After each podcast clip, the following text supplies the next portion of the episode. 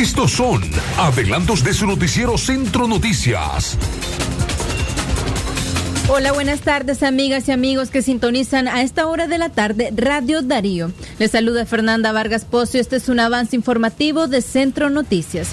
A una semana de la devastación del huracán ETA en el Caribe de Nicaragua, más de mil familias piden asistencia humanitaria al gobierno del presidente Daniel Ortega y a las organizaciones humanitarias.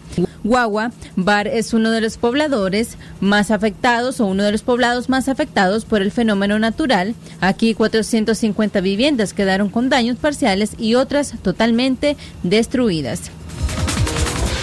En otras informaciones, a través de una primera legislatura, diputados del Frente Sandinista de Liberación Nacional, FSLN, aprobaron la reforma en el artículo 37 de la Constitución Política de Nicaragua para imponer la cadena perpetua en el país por crímenes de odio. Y por último, la reforma parcial a la constitución política de Nicaragua es a criterio del abogado Oscar Carrión una guillotina en contra de miles de opositores, dado al contexto del país en la que la misma será implementada.